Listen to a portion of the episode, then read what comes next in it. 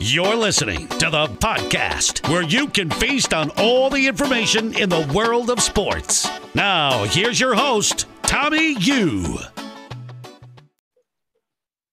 Hey guys, welcome to another episode of our podcast. Our draft is now over, Darren. How'd it go for you? Did it go as long as you think, or do you think it was at an okay pace? You know, aside from a few hiccups that we had there, you know, with Mike and the Owls, for the most part, it went pretty, though, you know, I think the one that might have irked me the most, though, was Brett. When he traded up and then he traded back immediately, I was like, what the fuck's going on here? I was like, why are you when he traded up, and then I wasn't really paying attention, but like a good amount of time went by. It was like an hour. Dude, I opened Sleeper, and I was like, how is Brett still up if he literally traded up? Did he trade up and be like, oh no, now I don't know who I want to pick? So I was like, what is happening? So you're absolutely right. I completely forgot about that.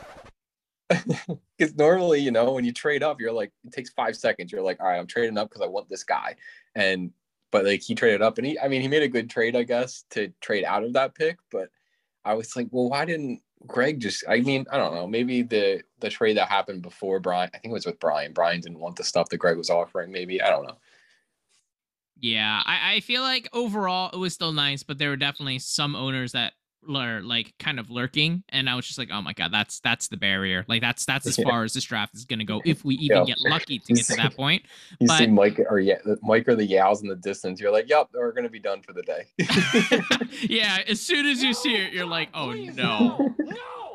No. But in all honesty, we're glad it's over, but hey, this is the podcast where we're going to talk about a little bit of draft grades. So I know we have 12 teams to get through because every single team had a pick in the draft, but it was all not made equal because people had different draft capital and things like that.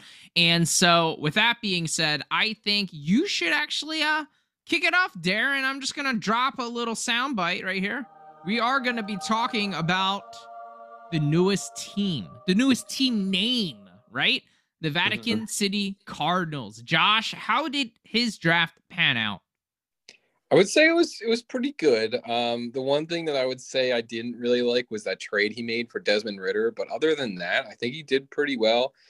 He came out with James Cook, Christian Watson, the aforementioned Desmond Ridder, Tyrion Davis-Price, Calvin Austin, Brian Robinson, Tyler Batty, and Chigozie Okonkwo. I think like that's how you say his name. But you know, other than I know that like Desmond Ridder, he went to his same college and everything, but I do not expect Desmond Ridder to be a long-term quarterback. You know, if he is, this was an amazing trade for him. Don't get me wrong, but I think that the Falcons are going to be very bad. They're going to have a very high pick, and they're probably going to get C.J. Stroud or they're going to get Bryce Young. I just think that Desmond Ridder probably profiles as a career backup, which is not what you want to get by trading two starting running backs away. And what were those running backs again, to remind the listeners? Damian Harris and Chase Edmonds. And, you know, you can say that the Dolphins backfield's crowded and everything, but Chase Edmonds is probably going to get the most touches because he's making the most money by a lot. So I think he's making like 5 times the amount that Raheem Mostert is making, so he's probably going to get the most touches, I would assume. And Damian Harris is he might be on his way out in New England, but he's still got one more year, and he was top 15 running back last year. So I didn't really like that trade, but other than that, like I love James Cook. Christian Watson could be awesome with Aaron Rodgers.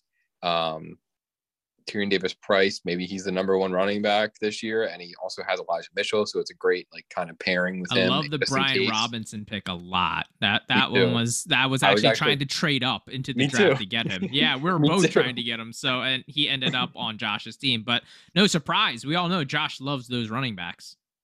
Yeah, so I think that he did pretty well overall. I gave him a B-. It would have been higher if you didn't make that Desmond Ridder trade. It probably would have been like a B+, A- if you didn't make that trade. So that trade definitely impacted his grade a lot. But other than that, like I think he did great.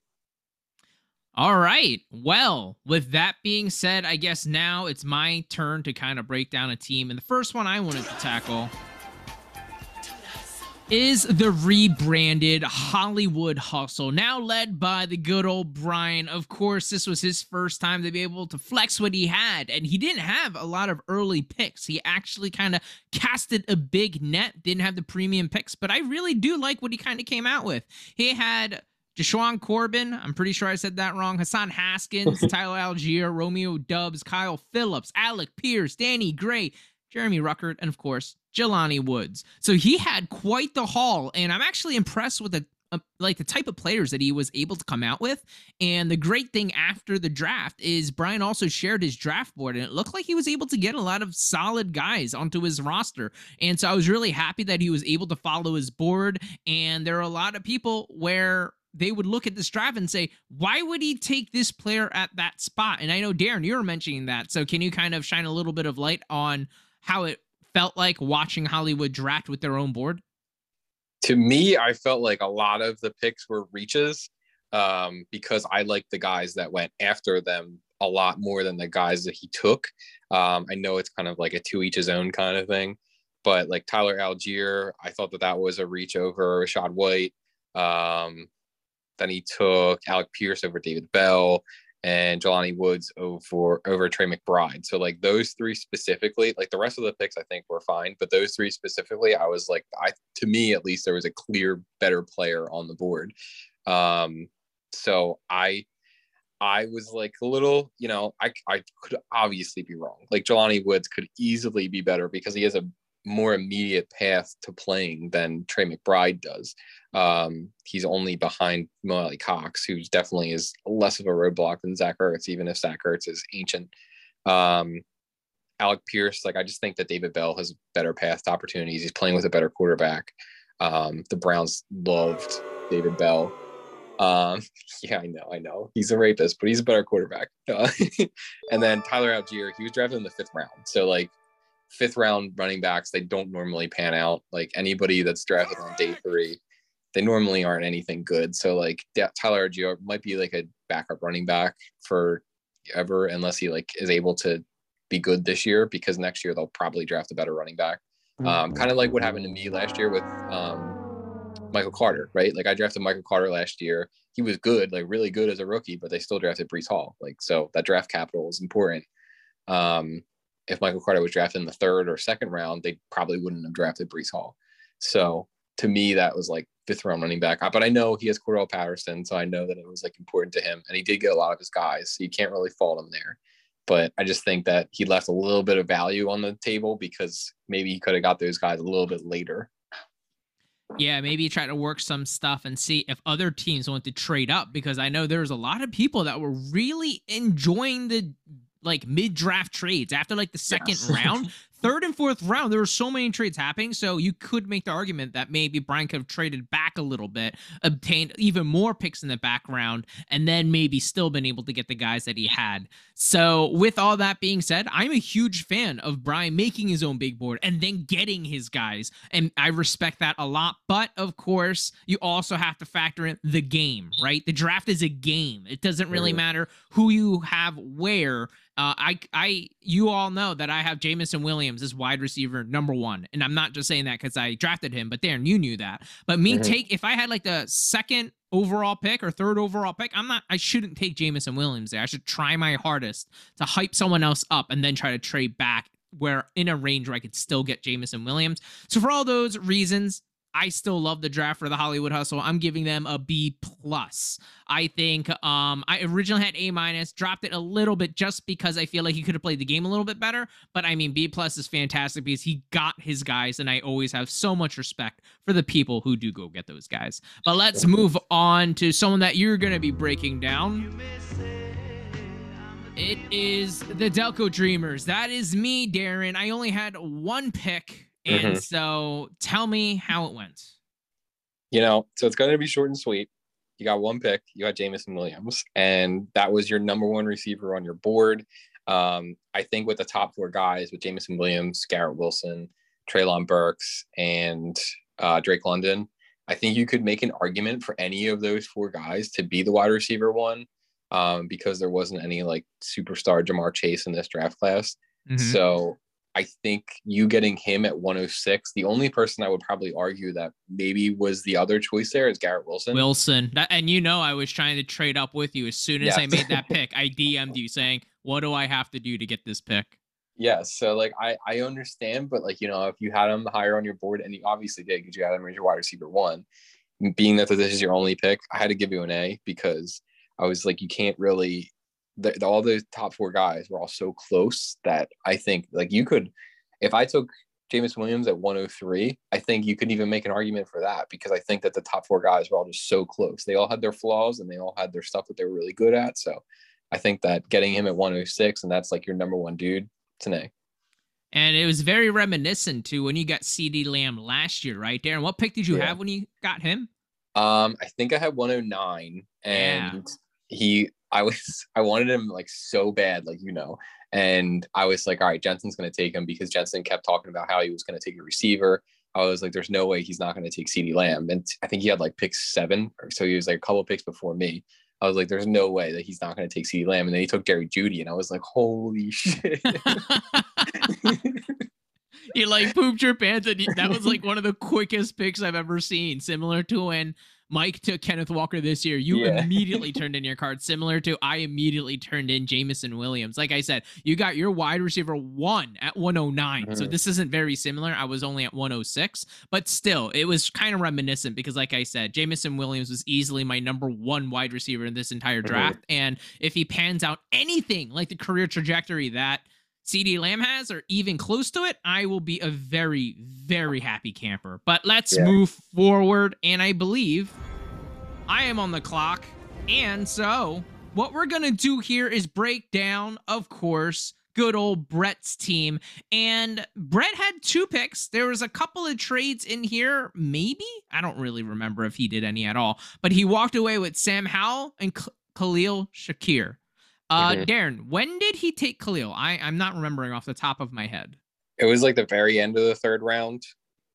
Gotcha. So I like respect that too. 309, 310. Yeah. Okay. And so for me, I'm just going to say the grade straight up front. I think this is an A. Maybe I'm much more lenient grader than you, Darren. I actually like Sam Howell a lot, like as a prospect, which is now maybe an embarrassing thing to say, but I'll own it. I miss just as much as everyone else, but when I am wrong, I like to own it just as much as I like to shove it in everyone's face when I'm right. And I know I do that a lot, but I actually do like Sam Howell. And I honestly feel like he will maybe get an opportunity. Who knows? Carson Wentz is actually a lot better quarterback than people give him credit for. And by that, I don't mean fantasy wise. I mean, like for his team, like everyone just remembers how terribly he finished the season with Indianapolis when they lost to Jacksonville. But if you actually kind of look at the entire season, I'm not saying he was great or anything like that, but he wasn't terrible. So he might be good enough just for Sam Howell not to get an opportunity. So that's obviously going to be a big factor in this grade. But because I personally like Sam Howell, that's why I'm giving it a little bit of a plus. And if you could walk away with any quarterback that might be viable at all, like he could even start just for 1 season and be done, that's still incredible value in a super flex league with us also moving to 6 touchdowns. So that's why I give that nod there. And of course, Khalil Shakir, he was one of my favorite wide receiver prospects as well. And so, yeah, it could have been a reach at when he got him. But if Brett just kind of locked in and said, oh my God, he's in Buffalo. Emmanuel Sanders isn't really like even there. So it's like Stephon Diggs, Gabe Davis, and maybe you could then say Khalil Shakir, who knows? And of course there are other mouths to feed there, but if he honestly feels like he could make his own little, niche in that offense, I don't blame him. And he's walking away with 2 players that could maybe be viable or could be absolutely nothing. But the fact that Brett only had 2 picks and still walking away with someone who I believe that he did like, that's pretty hard to do, especially if you have picks late in the draft. So what are your thoughts? Yeah, I mean, I think that because Sam Howell was drafted in the 5th round in the real draft, he's probably never going to be a starting quarterback. I think he's probably going to be like a Chase Daniel. Like he's around forever, but like, he's just like a backup. Eating those chicken fingers. Yeah, exactly. He's eating his chicken fingers on the bench. But like you said, like if you get 1 like Gardner Minshew season out of him or something, like he can flip him for a 2nd round pick probably. And he got him in the 4th. So that's definitely good value. And all you need is a Carson Wentz injury. Carson Wentz probably isn't going to be bad enough to give the job away. But if he gets hurt, then it's probably Sam Howell that's starting there. I was actually trying to trade up into fourth just because I want to grab Sam Howell, because I mean, he's just the type of guy I would just keep on my taxi cab, and worst comes to worst, after 2-3 years, I'm like, all right, I'm just going to cut him now. But I just got him with a 4th round pick, so I don't really care. So that's why I looked at it. I'm saying, no, I'm not saying Sam Howell's going to be good. I'm not even saying he's going to be a starter, but I mean, in the 4th round, and he's not someone where you just toss aside either. Right. Yeah. So I like it. And, I thought Khalil Shakir was maybe a little high, but maybe he didn't think he was going to be able to get him as next pick. So like, that's fine. Because if it's a very late third, and the difference between a late third and an early fourth, because I think that's probably where he would have gone, is like the early fourth. Like, what's the difference? Like at that point, it's like, you know, if you like Khalil Shakir, fine. And like you said, he's playing with Josh Allen. So yeah, absolutely. It's always a plus. Let's now move to, in my opinion, the biggest influencer in this draft. Definitely. It was the Yowls. Every single draft, I feel like there's a big moment that everyone remembers. Last year, it was when Mike didn't take any quarterbacks with those 3 picks or 2 picks or whatever he had, right? That everyone was talking about that. And then Max ended up taking a bunch of quarterbacks. And like, that is what I remember so fondly, because that's etched into PDL lore. This draft, however, was the Yao draft, not just because they stopped it to a dead halt, but they also made like a lot of random trades. That wasn't like, they were way more active than I actually thought they would be, which is weird because a lot of the times they weren't active and we're waiting for them to be on the, like, make their pick. But there were a lot of moves that I wasn't expecting at all, and I'm sure you're going to cover a lot about it, but let's talk about the I know the 2022 rookie draft just happened, but it's already for me known as the Philadelphia draft. So can you break down kind of how this went for him? So like you said, they made a bunch of trades, and we talked about the Desmond Ridder one earlier. So they traded Desmond Ridder, they drafted him, and then traded him away for Damian Harris and Chase Edmonds, which was good for them, for sure.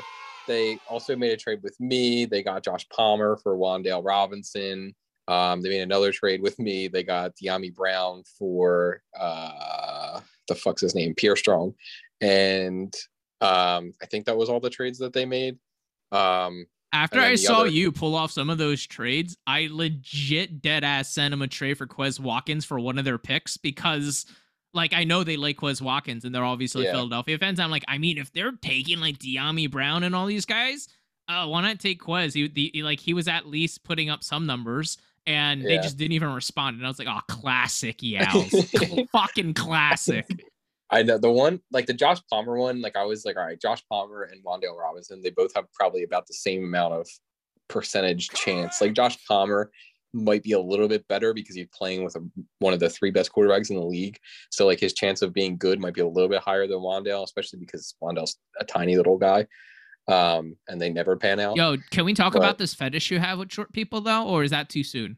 I think, you know, we gotta like respect the little guys making it to the NFL, you know, like they're not always, but good. I just want to break on the podcast that you do have a type. Like, yeah, you probably saw like Tavon Austin in college when you're really young, and you got all hot and bothered. Oh my God, you're like rock hard. And then you're like, when I play Dynasty, I'm taking everyone that reminds me of fucking Tavon Austin. And you have not let it go with Rondale Moore, now Wan'Dale Robinson, huh? Because like, you know, they're so small, and then like, you know, but I don't like Darren Sproles, dude. Fucking God to you. I don't like Kyler Murray though. Like he is the smallest quarterback. Oh, no. I just don't like him. I don't know. He just seems like a toddler. Like he just like has like temper tantrums and everything. I just don't like Kyler Murray. But we're kind of getting off track here now. So, all right, the Yellow Hawks with their actual picks, they got Kenny Pickett, Jahan Dotson, Velus Jones, and Keaontay Ingram. The drive. I think that Velus Jones didn't even deserve to be drafted. I know that they need to make like some roster cuts, and I would make one of those cuts Velus Jones. I think that was a wasted pick. I don't think he's going to be anything more than a special teams player. He's literally 25 years old. He's going to be out of the NFL in 4 years. Like he's not ever going to be anything good, I don't think. That was an awful, awful, awful pick in my opinion. Do you want to preface that you even told them not to draft him? I literally, because they told me at their third pick.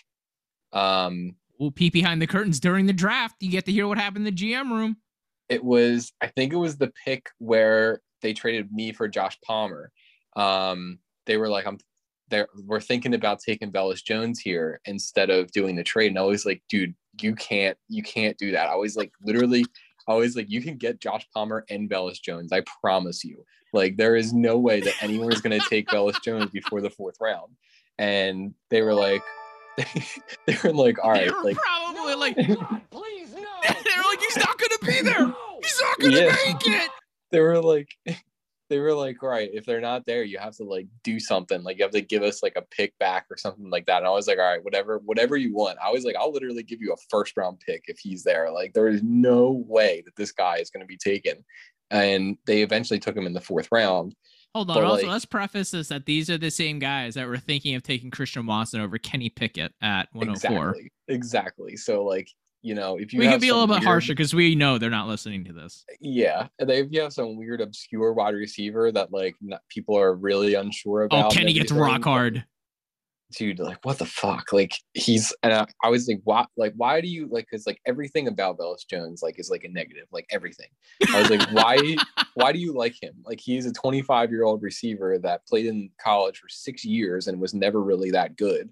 So like, what about him makes you? And he's like, I don't know. I just have a feeling. And I was like, okay, what? His intuition is gonna be what it's gonna bring Philly back into the playoffs. So, and they did get hot a little bit, but go on. You know, he could pan out, I guess. And he was only a fourth round pick, but I mean, even as a fourth round pick, I still think it was a waste. So, and Keaontay Ingram, like, I guess, you know, what the fuck's he gonna do? Like, you can make the argument that we made the picks for Philly for him because we were dead ass saying like they're definitely gonna take Pickett and we know they're gonna take Jahan Dotson if he's there. Yes. And they're later picking. We called it. And after that, they were like, oh damn, Tommy and Darren gave us the roadmap. What the fuck do we do with these other two picks? I don't know. I'll take Velus Jones, Keaontay Ingram, and we're like, oh god damn it! How do you nail your first two picks and then fuck it up? So like if they didn't make their trades. Like, if this was just like their picks that they had and they didn't make their trades, like, I would say that this was an awful, awful draft because, like, all they got out of it was Kenny Pickett and Jahan Dotson, basically, because Keaontay Ingram. With all the draft capital that they had, too. That's not the best return. Yeah, but, like, if you factor in the trades, then they got Damian Harris, Chase Edmonds, Mike Evans, Josh Palmer. Some good-ass picks. So when you factor in the trades that they made, they had a really good draft. So based on that, I have to give them, I have a B- here, but now that I'm thinking about it, it probably should be at least a B because like they had some really good trades. But if you do like just the picks alone, like Kenny Pickett was a good pick. Jahan Dotson might be good because like, I think that they might move on from Terry McLaurin, but like the other two picks, they were just wasted picks. I think Velus Jones. Dude, how do you think I feel? I was legitimately trying to trade up for the picks that they spent on for Velus Jones and Keaontay Ingram. So like, yeah. I'm trying to trade with them. They're not responding to me. And then later I found out they made up draft picks. I'm like, all right, they must've gotten someone they wanted. And I saw that and I was like, you gotta be fucking kidding me, man. Like, well, take my trade. Don't take that. Kev and Kenny. I think I offered Chuba Hubbard and a third round pick for that pick where they took Keaontay Ingram. And like, cause I wanted to get Brian Robinson and that's who I was gunning for. They were like, no, we're going to take Keaontay Ingram here because we both think that he could be really good. And I was like, what the fuck? Like I want to see their film study. You know, Kev is just plastered sitting on the couch with his shirt popped YouTube off. Highlights. Yeah. And then Kenny is sitting there playing Overwatch and they're probably like, yo, how about this Keaontay guy? He looks good. Yeah. His name sounds nuts. He's going to be good. Like, if they didn't literally just sign Darrell Williams, he might have been, like, okay, because, like, he would have probably been the backup running back. But right now, he's the third-string running back, so, like, he's not going to do shit. Like, he's not doing anything. So, I don't know. Like, unless there's an injury. Bring it back down to B-. Do it. Yeah, I guess we can give him back down to a B- because those two picks were just so bad. Like, I was like, they're literally going to be on waivers this time next year. Like, if they should be on waivers probably right now. But they're going to be probably on their team and they're going to drop better players in favor of them. You know, Kenny is going to slap his massive wang all over our faces if either of them pan out, right? Oh, like, yeah. If Velus Jones is good, we're never going to... He's like, I don't think Kenny owns any NFL shirts, let alone jerseys. He's literally going to buy a Jones jersey and then hang out with us. We're going to be like, what the fuck? Oh my God. But, yeah, all right. B-. That's what we're going with. But now let's keep it going. We're going to be talking about the Wichita Whirlwind. Jeff made his debut in the rookie draft. I was a huge fan. Damian Pierce, I believe I was very high on him. I think I had him as my all the way up as high as running back 3 or running back 4. I think I had him as my running back 4 in this class before the draft, and Trey McBride was my tight end 1. So if you're telling me Jeff walked away with, in my opinion, on my board, a top 5 running back and my number 1 tight end with the draft capital that he had, I mean, I think McBride, you could argue, was the biggest value. And so because of that, I have to give him an A. I love it. I understand when he took Damian Pierce was probably a little bit high for you, Darren, and maybe for a lot of people.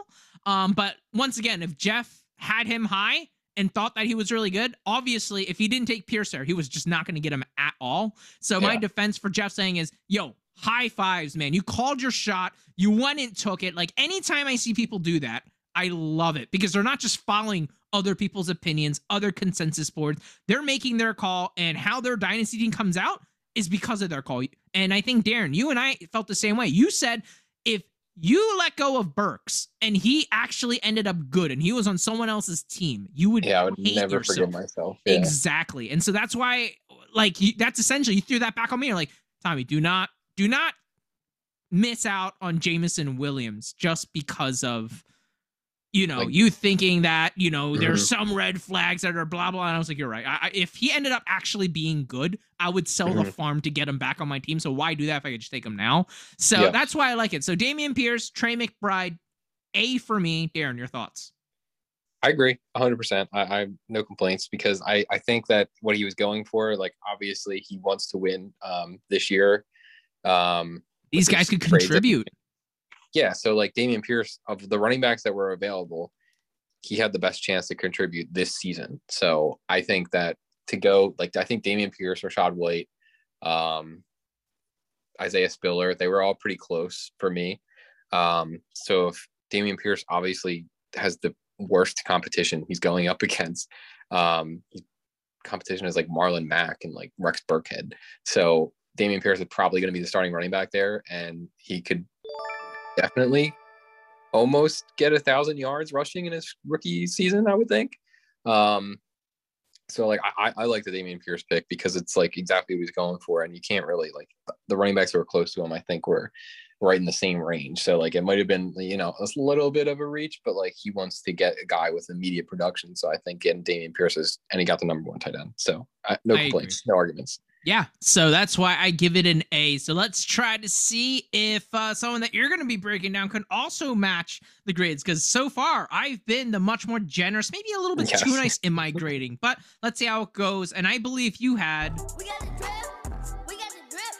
The Dallas Drip, and I feel like a little bit of the spotlight was taken away from them, because I labeled this as the Philadelphia Draft because of what they were able to do. But I feel like that was an oversight, because essentially the Drip ran this draft. They had such high premium picks, and I would love to hear what your thought is in their entire draft class. So I'm just going to start off with the draft grade first. I gave them an A.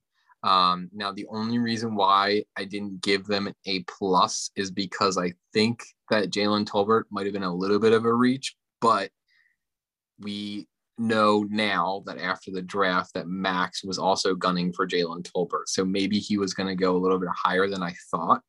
That was a good snipe, if you will. He used his intel. Yeah, so I mean, maybe he used his friendship with Max and was like, you know, I'm just not going to say anything. But this is what I mean, though. This is playing that game, right? Exactly. And that's something that you want. I wish Brian did a little bit more, but Welch played it. Yeah, so I think that he did a really good job. He got value, and he got Drake London at pick 5, which is huge, because like he's going top 3 in most drafts. Breece Hall, obviously the best player in the draft. Sky Moore, Maybe, you know, you could argue that it should have been Chris Olave there, but I mean, Sky Moore is playing with the better quarterback. He's going to be the only option really next year. And Matt Corral, if Matt Corral turns out and Matt Corral is like good, and I mean, aside from Kenny Pickett, Matt Corral has the best chance to have playing time because his only competition is Sam Darnold, who's terrible. So if Matt Corral pans out and he's good, and I know that me and you both like Matt Corral, so I think he's kind of like a discount version of Zach Wilson, who that's kind of to be seen. Zach Wilson also might be bad.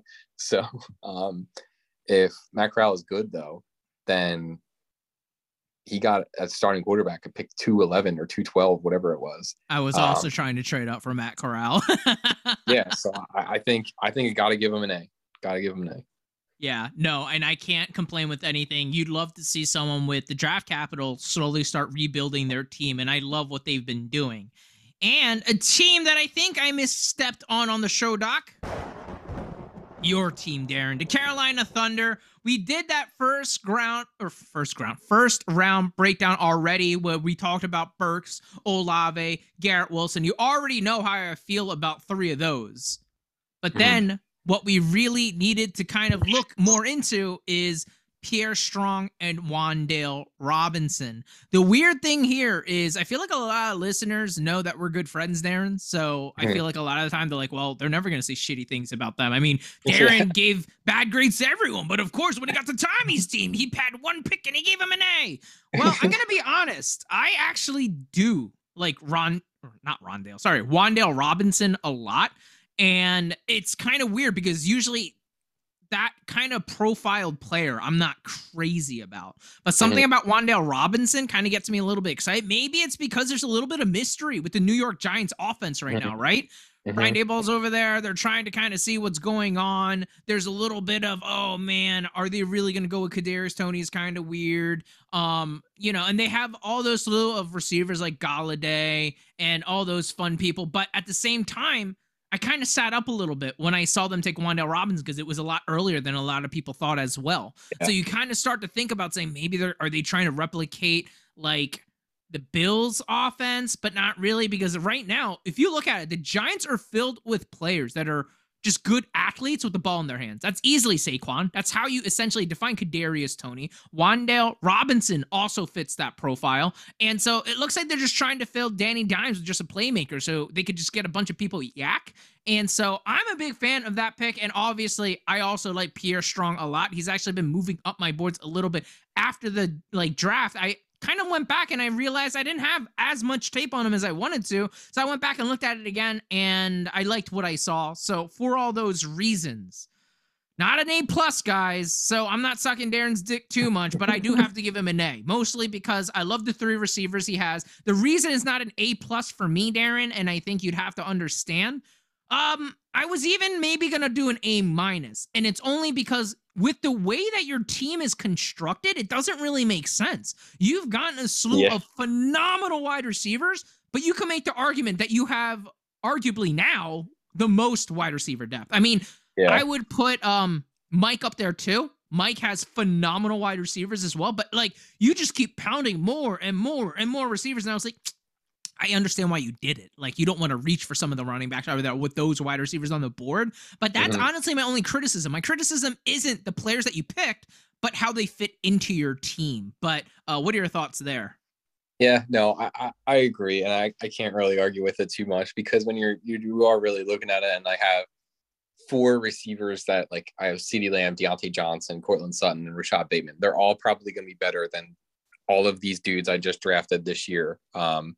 I can't see a world where Treylon Burks, Chris Olave, or Garrett Wilson, or Wan'Dale Robinson are better than any of those four dudes I just mentioned this year. I mean, in the future, they definitely could be, but this year, I think that those four are definitely gonna be better. But I have Antonio Brown, who's probably never gonna play in the NFL again.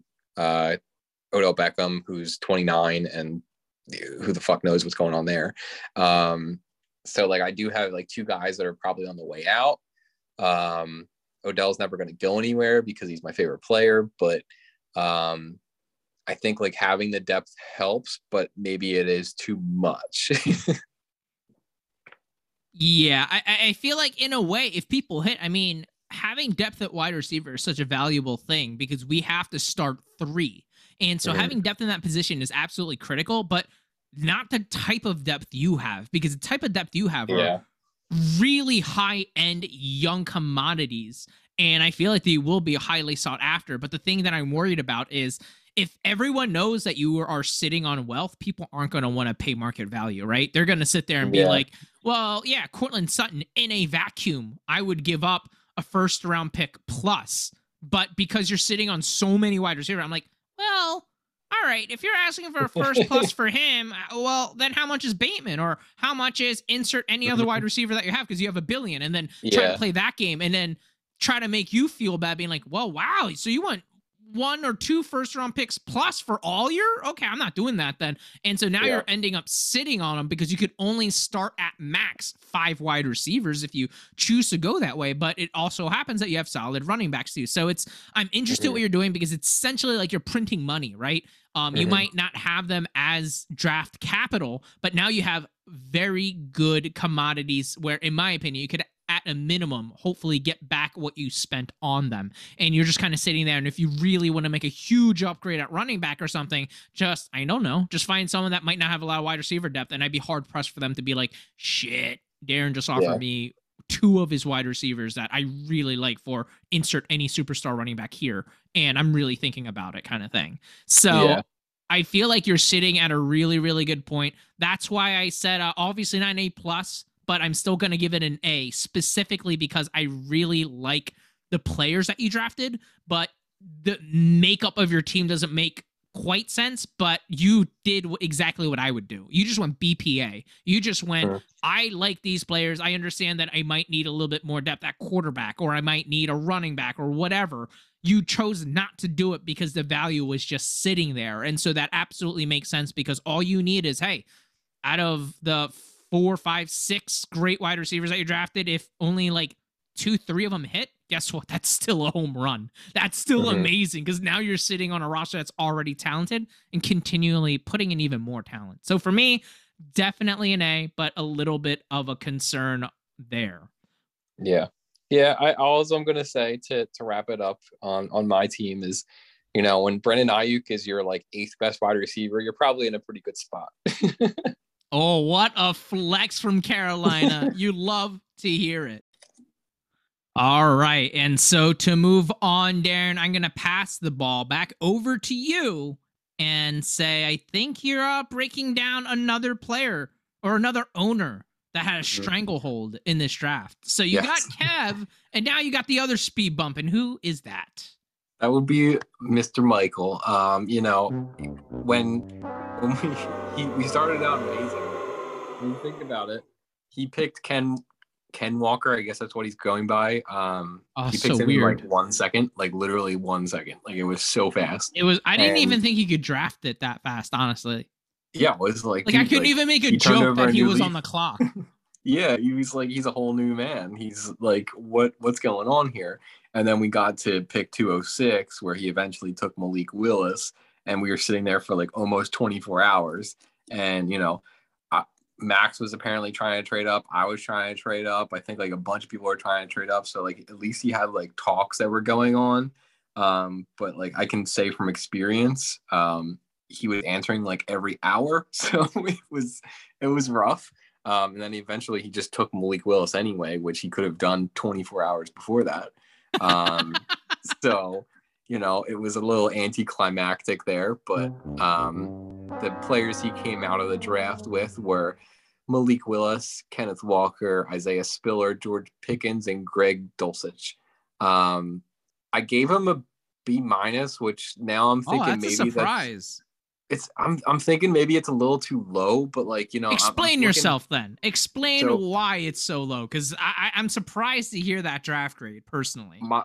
My logic is Malik Willis, he could have taken Rachaad White. George Pickens, he could have taken Damian Pierce, who we talked about. Then he would have had Rachaad White, Damian Pierce, Kenneth Walker, Isaiah Spiller, and Greg Dulcich there. His obvious glaring need was running back. He went into the draft with literally just Najee Harris and Kenneth Gainwell. So I think that if he was able to come out with four running backs there, I would have probably given him an A+, because he just like pounded running back and got like exactly what he needed. And that's like what he needed to do to probably compete with you and Max this year. He didn't need Malik Willis. Obviously he's like a value pick and he's probably still going to be worth a second round pick next year. Like he's just going to be sitting on his taxi squad. So what the fuck's the point of that? George Pickens, kind of the same thing. He has like 6 or 7 receivers that are better than him. And like where George Pickens was, he could have taken a running back in that point and it would have been like similar value. So I think that was like a little bit of like, it's fine because George Pickens was, I would have valued him more than the running backs that were there. But at the same time, like for team needs and like what he needed, like he obviously doesn't, same thing that you were just saying about my team. Like I don't need wide receivers. He doesn't either. He clearly needs running backs, and there was running backs in that range where it would have been fine if he took them, I think, over George Pickens. So for me, like maybe a B- is a little bit too harsh because the players he got were still good, but like the opportunity cost of passing up on all those running backs might be what kind of hinders him from competing at the very top this year too, because now he has Kenneth Walker and Isaiah Spiller to go with Najee Harris and Cam Akers. So is that good enough to compete with your 4 running backs and Max's 4 running backs? Probably not. Well, I am trying hard not to be biased because you know how I feel about Ken Walker. He's my boy. Mm-hmm. I wanted him so bad to the point where I even reached out and said, dude, I know you want McCaffrey or Eckler. Name your price. We could get some kind of package going. He's like, yeah, I think I want Christian McCaffrey plus this and this. And I was like, oh, okay, never mind. Never mind. We're not in the same strategy. When I was talking package, I was assuming I would be receiving a bigger package. But now that I see where we're at, no way. But I mean, I guess I see your point, but I feel like he also took some of the value. So if I'm grading you fairly and not giving you an A- to a B+ because you absolutely didn't need wide receivers, but to be fair, you also didn't need the running backs there either because your running back, you have a plethora of them.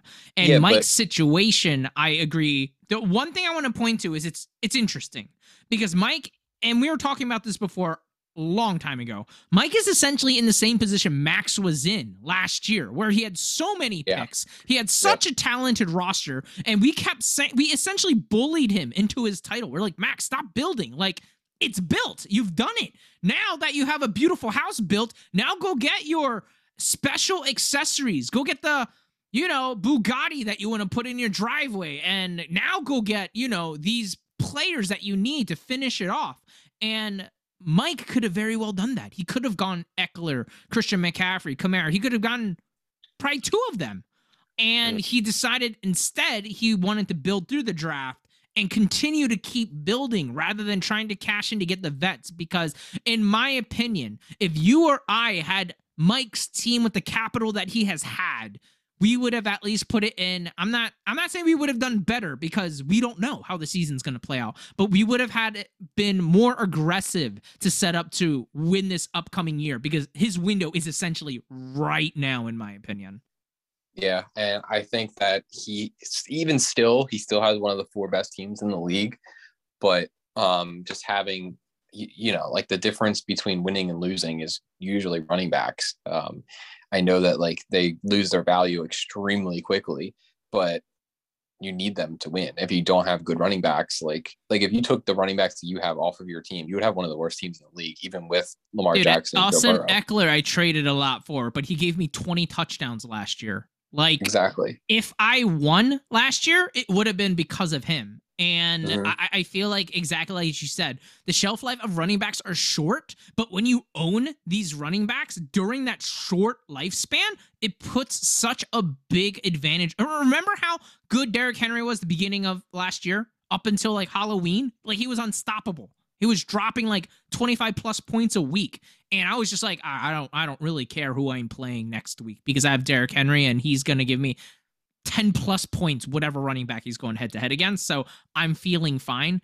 I feel like for the points that they have such a short shelf life, that's why you have to pay the premium. When you get a wide receiver, you can just kind of sit on it and reap their rewards for a while. But for a running back, they burn so bright, and that's when you want to hold on to them. Mm-hmm. Yeah, and I mean, I think I don't know. It's weird because running backs, like I hate running backs, as you know, like I don't like them at all, but you need them. And I used to be a running back stan, but that's because I think I played too much redraft. But now exactly. I'm redraft very much like you, Darren, where I'm like, bro, I love wide receivers. Jameson Williams, my bae. You knew how much I liked what's his face? Ja'Marr Chase. That's actually my Reddit handle. Like I love so many. I love Devontae Adams, DeAndre Hopkins. And for like running backs, I'm like, I mean, King Henry's kind of cool, I guess. But I mean, not as cool as Justin Jefferson. Yeah, I know. And it's like the stuff that they do is like just so much more exciting. Like, would you rather watch Justin Jefferson or Ja'Marr Chase, or would you rather watch Ezekiel Elliott pounded into the hole and gain 4 yards every time? Like even like Najee Harris is like, you know, young, exciting, like running back, but like even Najee Harris he's not that fun to watch, you know, like he's a pure volume play, dude, just because of how bad that offensive line is. I don't want to watch him plod for like the biggest run of the day he gets is like 8 yards. I know. I don't know. We're getting off track, but so that's kind of all what factored into the grade that you eventually gave him then. Yeah. So I just think that like for me, definitely, I obviously could use a running back better than I could use a wide receiver. But at the same time, for me to take one of the running backs that he could have taken in the second round over Chris Olave, that would be like a huge reach. Taking a running back like Damian Pierce or Rachaad White over George Pickens is less of a reach. It's still like a little bit of a reach, but it's less of a reach where you could be like, yeah, okay. But I do see what he was doing because he did get like the best value. Although Malik Willis might never be anything like that might have been a wasted pick. But if he does pan out, like I said, the value of just throwing a dart at a quarterback, yes, I feel like is always better than throwing a dart anywhere else. Yeah, he could be Jalen Hurts, and Jalen Hurts was also taken in the second round. Now Jalen Hurts is easily worth a first-round pick. So, you know, it could work out. But, I mean, I know you hated Malik Willis, like, a ton. And I do. At best. Which is weird because I think I told you that I liked him before everyone else liked him. Remember I reached out to you and I was like, yo, dude, I don't know why Malik Willis isn't being talked about as, like, taking in the first round of fantasy draft. And you're like, what? And then he started to blow up, and I was like, guys, I mean, like, he was like cool. Then I looked into him and he's actually pretty bad. And then, but like, they didn't receive that part of the message. So I think, like, for me, the pendulum swung, which is weird. Yeah. And it's like he could pan out, but like, it's the same kind of thing as like Sam Howell or Matt Corral. Like, they might actually just be bad and like never be good. So it might be one of those draft classes where everyone is just cheeks except for like one really rant, like Sam Howell is gonna end up being pretty solid, like not good but solid, but everyone's gonna bust randomly and you're gonna be like, well, no one in the world saw this coming. That sucks. I know. So it's like it could be a wasted pick, and he could have gotten Rachaad White. I had him as my running back 4. I had him as my 3.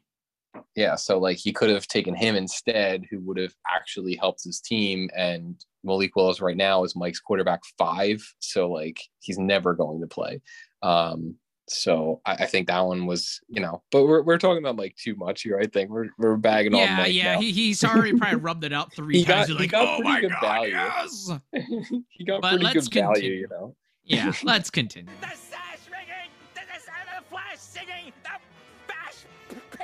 Santa Cruz Slasher. I still have his team name. I know, but I still love that sound drop so much that has to be Steve's sound drop for at least a little bit longer. But Steve made his picks. He got Isaiah Pacheco. I'm pretty sure I said that name wrong, but he's the guy on the Chiefs, says it real fast. Yeah. And Justin Ross also on the Chiefs. And so it's kind of funny to see him double dip in KC, especially because he also has Mahomes.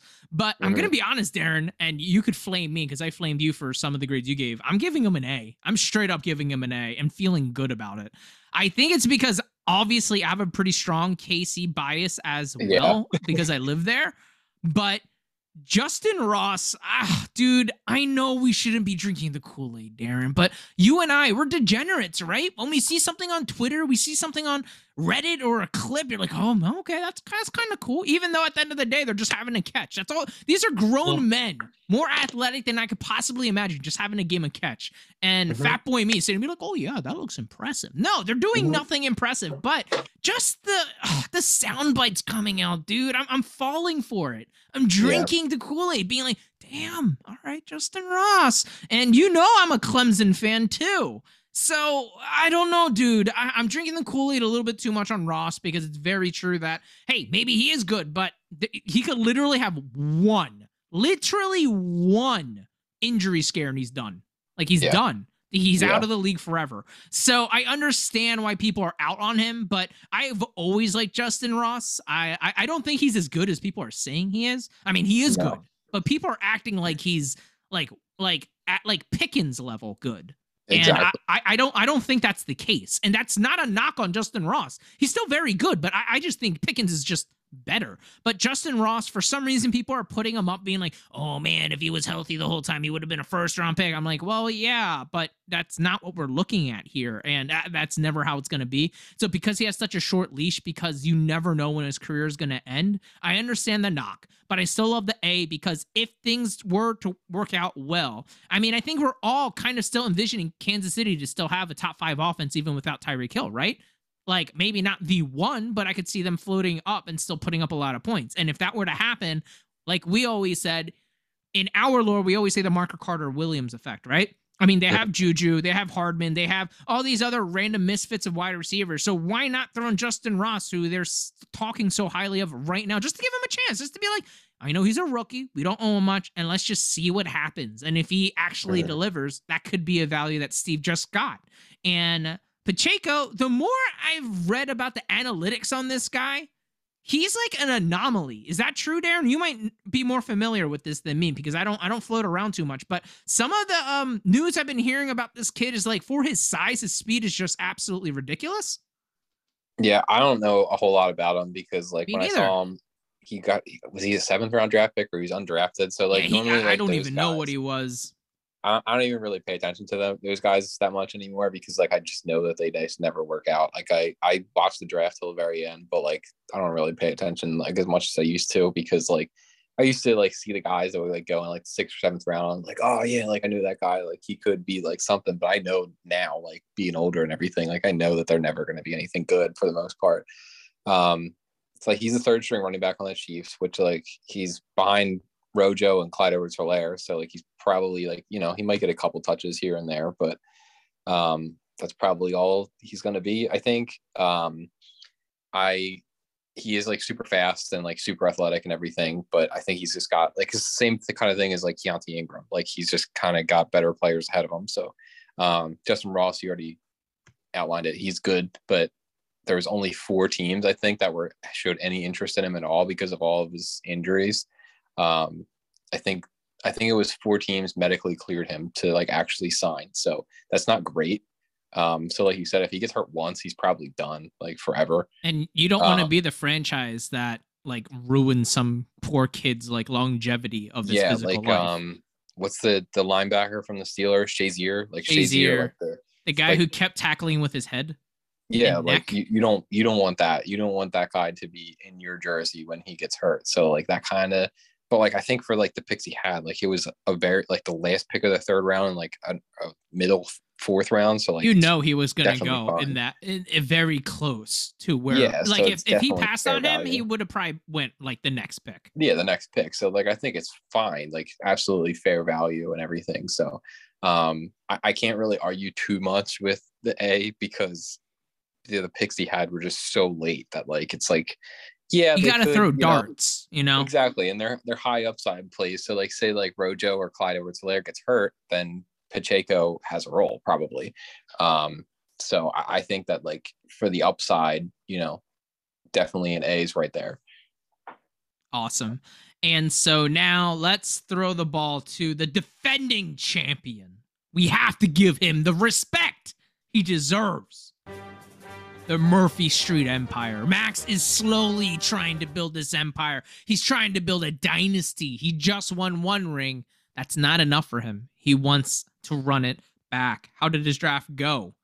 He got Rachaad White, which irks me. and he got Zamir White. I wanted them. Fuck! I wanted both of them. I wanted them both. Rachaad White a little bit more than Zamir White for sure.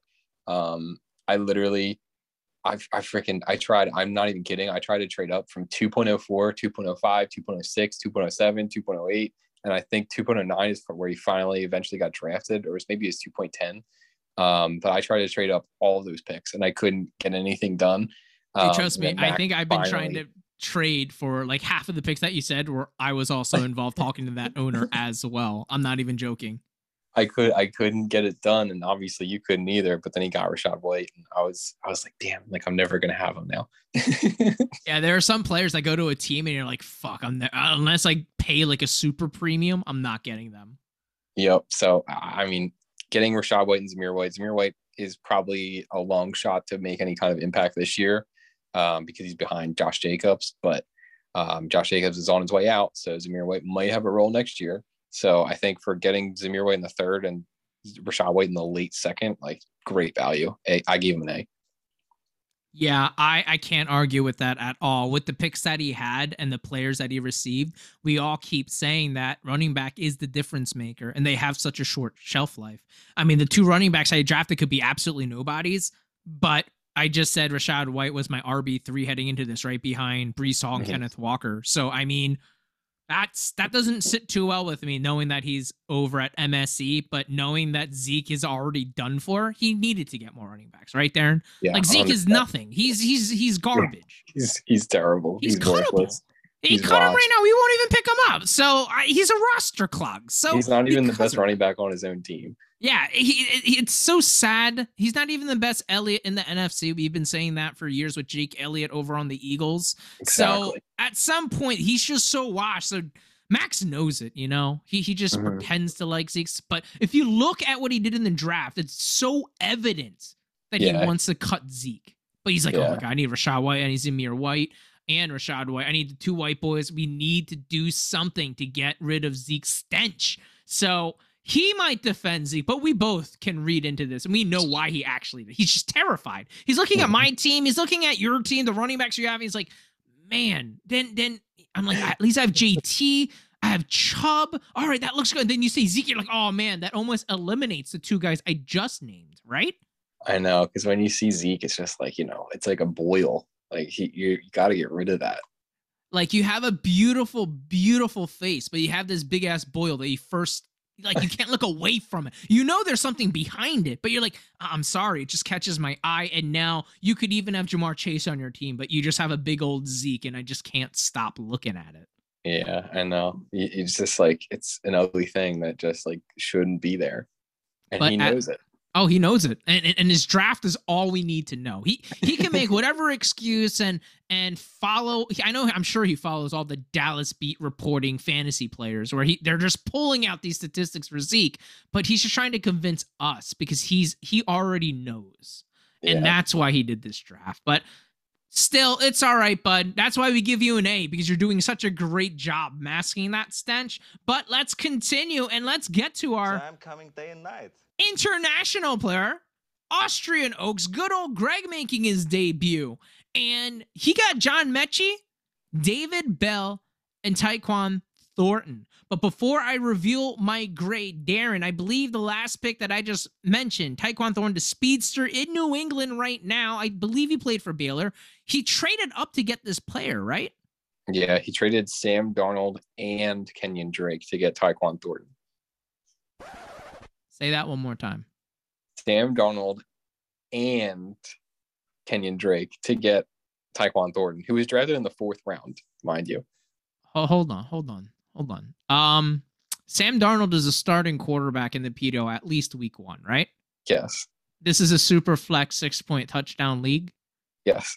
I traded Tyler Heinicke last year for like a first-round pick. Yes, and Jimmy Garoppolo. And Kenyon Drake is on a team that got a monumental upgrade on offense with Devontae Adams, and they just declined Josh Jacobs' fifth-year option. Yes. Oh. For Tyquan Thornton. Yes. But I still love it! I don't know why! But I'm giving it a straight-up A because I love the guys that he picked. But, okay. Before I explain why this is an A, it's not me just being overly nice to everyone, because we just roasted Greg a little bit, but that was in good fun with Tyquan Thorne in that bit.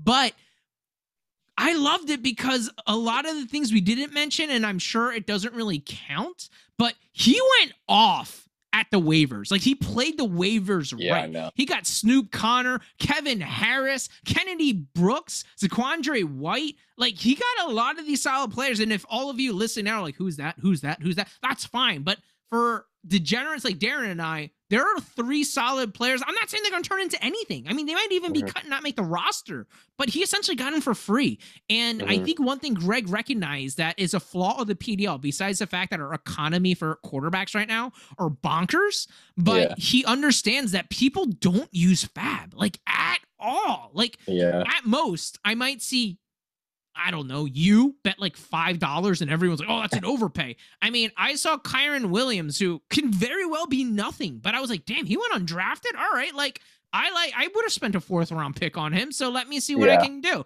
And I spent like $25, which is, sounds like a lot, because like I said, I feel like that is a lot compared to what other people spend for anything. But I was like, I mean, what else am I going to do with that? Like, I think, I don't know. I think the FAB market might be kind of broken because of Jensen, because he was trading draft picks for FAB for he did break it bad. Like, I literally got Cole Kmet for $15 of FAB. So, like, I think that's fucking bullshit, dude. I think that was kind of like what kind of broke the FAB market. But I used FAB for the first time this year for Dyami Brown. I put $50 of FAB on Dyami Brown. That was the first time I used it. First time I used it. Like, I didn't use it before, but I think now, like, once it gets like kind of, because like Max, I think, bid like $37 or something like that on Dyami Brown. So like, I think everyone's kind of starting to come out of that, like, all right, Jensen's not really in the league anymore. No one's going to trade picks for FAB anymore. And it's not like you're going to be able to pick up like an Odell Beckham Jr., but let's say like an Odell Beckham Jr. kind of, or even James Robinson kind of players just sitting on waivers, right? And you have to put a FAB. I already know I'm not going to win. Like Jensen, I know he had like $1 billion. I'm like, well, even if I bet all of my FAB, I'm not getting it. So might as well spend a little bit more than what I think other people do, because I know at most, I'm honestly shocked. You get a new 100 every year. Like, exactly. We have the cap now. Like, we have the cap, but like still, you still get $100 new every year. So you might as well spend at least 100, right? At least 50, like at least spent half of that. Exactly. And that's why when I spent $25 on Kyren Williams, I was fine with it, because people were saying before his terrible combine that, you know, he was all the way up at some people's running back 2, as high as that. And I was like, I didn't see it personally, but I was like, damn, I mean, they really liked him. And of course, the famous underwear Olympics happens. He doesn't do very well. And now they're like, okay, yeah, undraftable. I'm like, wow, that was a big switch. So that's why I'm not saying he is anything. Like I said, I wasn't even that big of a fan of him, but I was just surprised that he went undrafted at, like, not drafted at all. So I was like, all right, I mean, $25 a FAB. Yeah, that's a lot. But I mean, what else am I going to do? I'm going to spend $25 for like some random waiver player that is suddenly good because some starter on their team got hurt. So he's a fringe wide receiver 3. Nah, I'm okay. I'll just see what happens with, you know, Kyren Williams with, I believe he's on the Rams now. Yeah. And I mean, hey, I'm not saying he's going to get any playing time, because that backfield's pretty crowded. It looks like Cam Akers is the guy, but who knows?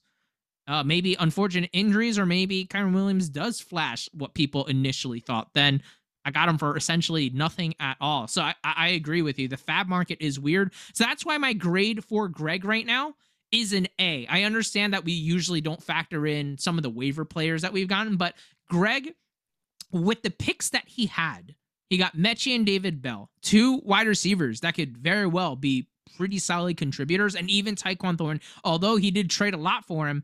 I love when people do that. He just wanted to get rid of Sam Darnold, and he was like, screw it. Like, I'm just going to do that to get a player that I believe in, and that's fantastic. And so that's why I give him an A, because of all these other players that he added afterwards too, because he is playing the fantasy football part of the game now, and he's figured the PDL out pretty darn quickly, which is impressive, wouldn't you say?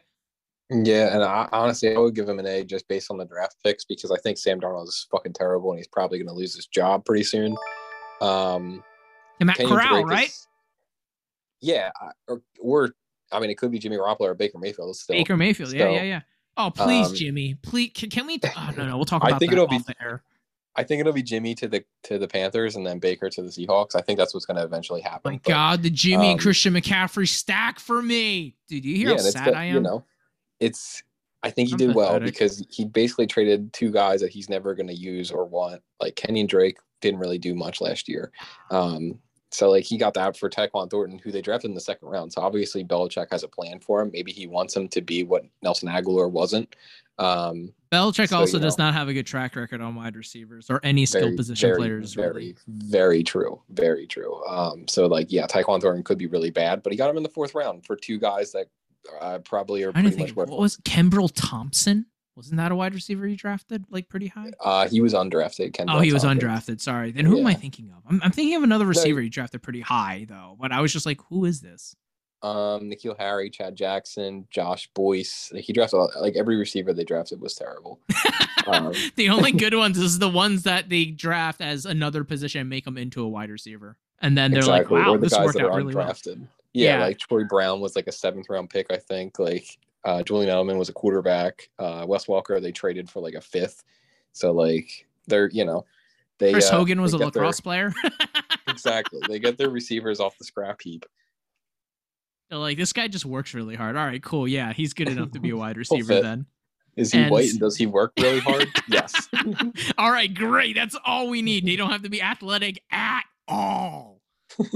But no, I agree. So so we both agree. Definitely an A because the players that he got with the draft capital that he had, like we already know you're a big David Bell fan, right?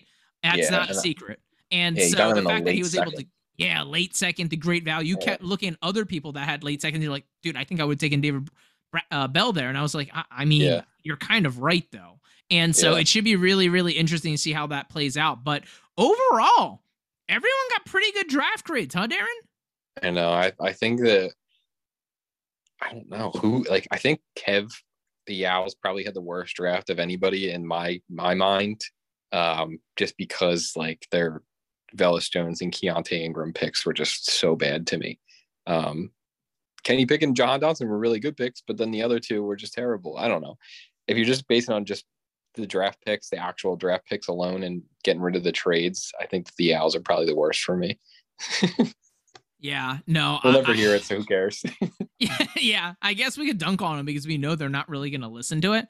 But just to kind of wrap this to an end, I'm going to put you on the spot, but I'll go first so you have a little bit of time to think. I think it'd be fun to see who we think the biggest value was and who we think is kind of a landmine. Someone who everyone thinks is going to be really good, who we might not be as high on. And I'll start with the first saying, the biggest value... I'm actually going to take it from, you know what? Yeah, I'm going to do it this way. It's going to be in the first round. I know you could easily say Trey McBride. That's kind of where my head went first. And then I started to think a little bit about Sam Howell. Once again, 4th round, dude. Quarterback. I might have a shot. He could be very well be nothing, but that's a dart throw. But we're talking about value here. 4th round pick. He got him for free. But I think I'm ultimately going to go Jahan Dotson. I think Jahan Dotson was a huge value. I think a lot of people aren't talking about. Actually, a lot of people talk about Jahan Dotson the way I'm about to talk to him. So I'm not going to act like people aren't saying this about him. If you listen to any other podcasts or any other experts, everyone keeps saying, oh yeah, here's a guy that not a lot of people are excited about, but he could be really good. But if literally everyone is saying that, doesn't that kind of mean he might be good? So I kind of feel weird and kind of saying the same thing that all the other kind of people are saying, but I think Jahan Dotson is a phenomenal wide receiver. He might not be excellent or phenomenal at anything, but he played in the Big Ten. We watched a bunch of Jahan Dotson games, so we might be a little bit biased, but he made Clifford look okay. Like I know a lot of people will be like, well, look at his catch percentage, or with his target share, he should have done more, but a Sean Clifford target is very different than like a normal quarterback throwing the ball. Yeah. And so the fact that he actually still looks somewhat good, a lot of it is very reminiscent of like an Allen Robinson kind of vibe right now, where Allen Robinson's definitely a better prospect and definitely the better player. You can make the argument, but he also had Hackenberg, or he just didn't have good quarterbacks. And then he got drafted by the Jaguars. You don't really like him there, but he still continued to put up numbers. That's what I kind of see in Dotson right now, saying very similar, didn't have the best quarterback in college could have been a lot better with, you know, on a better team. Like, hey, just put him on any SEC team and let's see what he can do, because he was making some cornerbacks look silly because of the amount of separation he was getting. And like you said, you even defended Dotson a little bit when we were doing the other podcast, when he said he's kind of like Chris Olave. I know a lot of people don't want to hear it, but they're a lot more similar than people care to admit. So it's weird to me to see people saying Chris Olave is a slam dunk 100%, going to be the most reliable, easy, best wide receiver. And then they look at Dotson saying, nah, I don't see it. And I'm like, what? That doesn't make any sense to me, because they're kind of cut from a similar cloth, even though they're not the same size. The play style and the kind of impact that they make are very similar to me. So for all those reasons, if people were high on Allen Robinson coming out of Penn State, but kind of faded him because he went to the Jacksonville Jaguars, kind of similar to what people are doing with Jahan Dotson, I mean, that's a value for me. And I know that was a huge long ramble, but Darren, hopefully I gave you enough time to either think about it, who you think the biggest value is for you. Yeah, I think it's David Bell. He got him in the very late second round. He fits his team perfectly because he's a receiver. He doesn't really have anything because it's Greg's team. You know, he is playing with one of the 5 best quarterbacks in the league. The depth chart there has basically nobody except for Amari Cooper. He slides right into that Jarvis Landry role. The coaching staff loved him. So, I mean, I think to me, it's David Bell. Like, he just has the path opportunity. He was good in college. He might not be as athletic as you want, but, you know, Jarvis Landry is extremely unathletic, and he's been a very good receiver for like 8 years. So you don't always need to be the most athletic at the wide receiver position. So for me, I think the best value was David Bell. Yeah, and I love that because you kept saying how much of a value he looked like. Darren, if you have to dip out right now, that's fine because I can close it up, and maybe we'll have you kind of discuss who you think a landmine is, or maybe we'll hold on to that. Maybe we'll finish that. I'll say my landmine is, I'm not sure if I would go with Tyler Allgeier or Malik Willis, but just like the opportunity cost, because like Tyler Allgeier, he could have gotten Rachaad White. So I think for that, like the opportunity cost is, you know, not great. So I would probably say Tyler Allgeier.